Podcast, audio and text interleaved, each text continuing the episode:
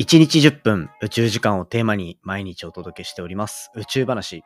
今回はとうとう中国の宇宙ステーションが完成したというところで、宇宙ステーションを作るっていうところの重要性の目線だったりとか、そもそもなかなか日本語として情報が出てこない部分っていうところを、いろんな情報をかき集めて、今回は中国の宇宙ステーションに関するお話をしてますので、ぜひ最後までお付き合いください。なお、科学系ポッドキャストの特集、いろんなところでガンガンされてるので、ぜひそちらについても最後話させてもらってるので、聞いてみてください。3、2、1、ignition。佐々木亮の宇宙話。2022年11月11日、始まりました、佐々木亮の宇宙話。このチャンネルでは1日10分宇宙時間をテーマに天文学で博士号を取得した専門家の亮が毎日最新の宇宙ニュースをお届けしております。ということで本日でエピソードが767話目を迎えているというところで、今日お話しする、11月11日はポッキーの日ですね。1111というところで、なんか面白い数字の並びですが、特にいつもと変わらず、今日は中国の宇宙ステーションが完成したっていう、そんなお話をしていきたいと思います。でですね、このポッドキャストでは、実は今までこの中国の宇宙ステーションに関するお話は、あまり触れてきていなかったかなというようなところになっております。というのもですね、なんか情報が結構限られているっていう面があったりとか、あとはその中で具体的にどういうミッションが動いていきそうなのかみたいなところがちょっと見えてこない部分があったりしたので、そこはちょっと話のオチじゃないですけど、あんまりどこをピックアップすればいいか分かんなかったっていうのが正直なところです。そんな中で2022年11月のこれ、いつだったっけな？10月の31日とかに打ち上げが行われて、でそこからドッキングもろもろで数日前にこうニュースで出てきたなっていうようなところをイメージしてお話しさせていただくわけなんですけど、これやっぱ宇宙ステーションって今後ものすごいトレンドになってくるかなと思ってるわけなんですよ。これなんでかっていうと、まず国際宇宙ステーションって今こうアメリカ、日本もそうだし、ロシアも含め、で、カナダとかいろんなこう国が参加して国際宇宙ステーションっていうのを構成していて、で、その中にはだいたい5人とか宇宙飛行士の方がだいたい滞在しているみたいな状況になってるわけなんですよね。で、今時点でも若田宇宙飛行士が滞在されているっていうところで、実は僕もこの宇宙ステーションには結構な思い入れがあります。というのも、僕がずっと研究をしていた時、6年間ぐらいかはずっと国際宇宙ステーションの外側に搭載されている天文観測機のマキシと呼ばれるものを運用データ解析してましたし、国際宇宙ステーションっていうその、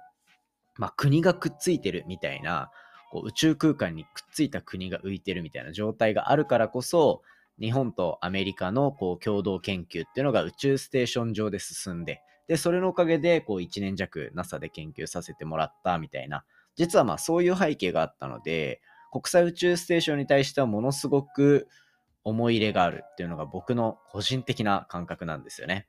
ただ宇宙ステーション自体がやっぱり老朽化、そして維持費の高さだったりとか、もうかれこれ15年ぐらいかになってきたりするわけなので、15年とか16年とかだはずなので、だんだんそこで、宇宙開発の時代の変化っていうのもありますし、今って民間が中心じゃないですか。なので高いお金を払って国が管理していくみたいなところの時代じゃないよねみたいな、そういうところがいろいろ掛け合わさった上で、宇宙ステーションっていうのは2030年だったかなにこう太平洋にチャポンと落とすというところが発表されているんですよ。その一方で、様々な民間の会社が国際宇宙ステーションの代わりになるような、いわゆるこう民間宇宙ステーションっていうものを作り出していて、でそれのコンペとかも今どんどん進んでいるっていう状況なんですよね。なのでこういう世界中が一旦国際宇宙ステーションから手を引かなければいけない終焉を迎えるっていうタイミングで民間もどんどん力を入れていっているみたいな、そういったところがあって、やっぱり宇宙ステーションっていうのは宇宙開発にとって非常に大事な拠点であるというところが背景としてあるんですよね。なのでこう中国も宇宙開発に乗り出しているプラスで、こう今の段階で宇宙ステーションを作るっていうところには結構大きな意味合いがあるというところになってるわけなんですね。でこれ中国の宇宙ステーション、いろいろなんか言葉表現の仕方はあるんですけど、一番シンプルなのはチャイニーズスペースステーション CSS っていうような略し方をされたりとか、あとは天空の天に宮で、天宮で天宮号を宇宙ステーションっていう風に呼んだりされるっていうところで、まあ天宮とかの方が実はニュースとかそういったところで取り上げられるところは多いんじゃないかなというふうに思ってますね。で、そんな中でじゃあ完成って一体どういう状況なのかっていうと、今時点でこのチャイニーズスペースステーションは大きく分けて3つの部分に分かれているというところで、それの3つで構成されているうちの最後の1つがこの11月の頭にドッキング成功して、じゃあ一旦完成という形になってるっていうイメージです。今まで打ち上がっていたもの、そもそも打ち上げ開始が2021年の4月とかなんですよね。で、なので、大体1年半ぐらい前に打ち上げが行われて、で、その打ち上げが行われたところから1年半で宇宙ステーションが完成したっていうところは、まずこのスピード、かなりすごいことになってるなと思っていて、まあ、コアモジュールって呼ばれる宇宙飛行士が滞在できる空間だったりとか、まあ、生命の維持だったり推進、あとは電気系とかもろもろっていうのを管理してるコアモジュールっていうところが、天空の天に平和の和って書いて、まあこれ天和、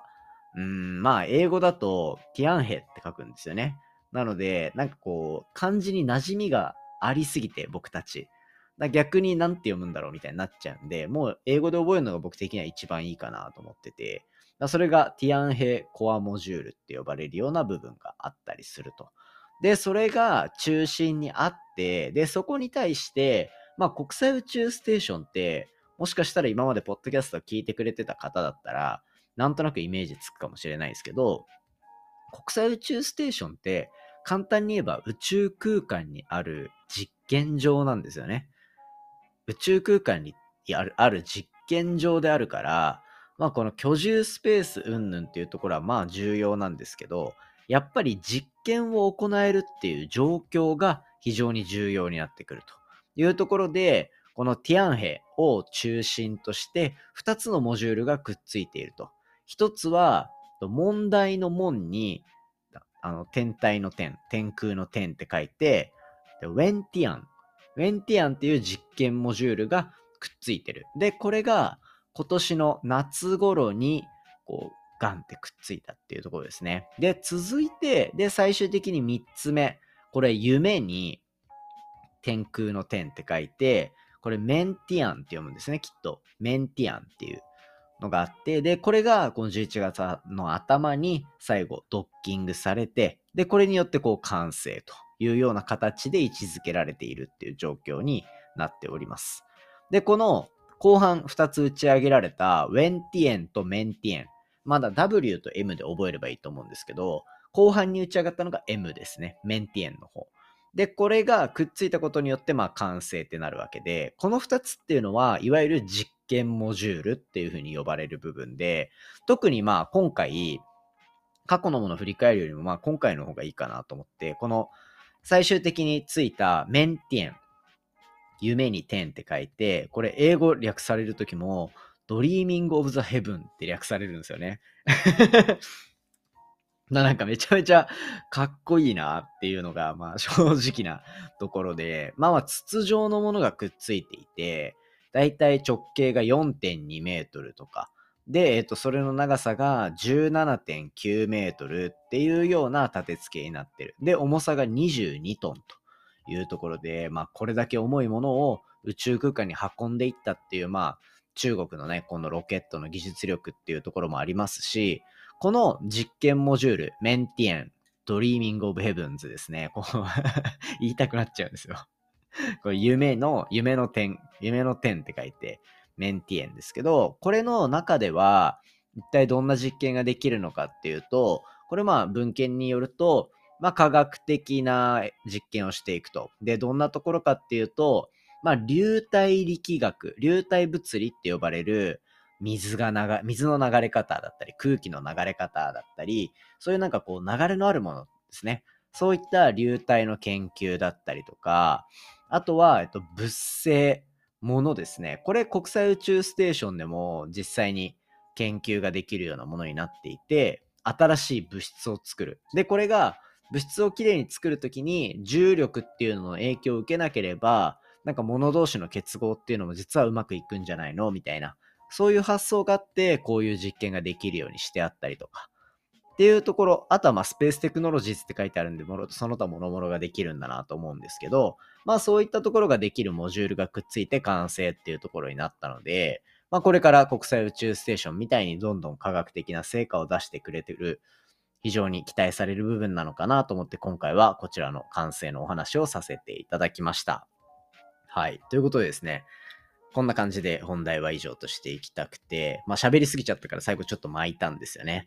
で、簡単に近況報告の話もしておこうかなと思うと、毎月11月10日はですね、科学系ポッドキャストの日というところで、実はもうかれこれ1年とか1年半ぐらい前から、科学系の配信者でなんか仲間を作ってやってたんですけど、最近ちょっと活動下火というか、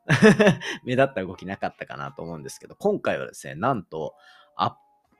どんなことしたかっていうと、発明っていうトークテーマを軸に必ず参考文献を用意しろっていう科学的な要素を残しつつ、発明に関してみんなで話すっていうところで、科学系のチャンネルだったりそれ以外のとこも載ってくれて、19番組とかでできたのかな。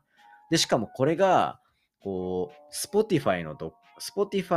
そして Apple で Amazon ポッドキャスト、それぞれでこう科学系ポッドキャストの特集をしてもらえるっていうような状況までなって、いやもうこれめちゃめちゃ嬉しくて、まあ僕はもう独占配信、僕とすごい進化ラジオは独占配信なので Spotify でしか聞けない、なので Spotify のこうプレイリストリンク貼っておくのでぜひ確認してもらいたいんですけど、いやこれめちゃめちゃ嬉しいですよ。やっぱりなんでかっていうと、これまあその僕がポッドキャスト始めた2年前とかの時って、科学系のチャンネルマジでちゃんと稼働してんのとかほんと4つとかだったんですよね。でそこからまあその科学系ポッドキャストっていうくくりがちゃんとできて、でしかもそれに付随して他の人たちも、その科学系の取り組み面白いじゃんみたいになって参加してくれるみたいな、こんなムーブになるとはもう始めた時はマジで思ってなかったんで、でそれでこうもともとは Apple Podcast でも特集してくれてたっていうところから、今ではね Spotify でも取り上げてくれるし、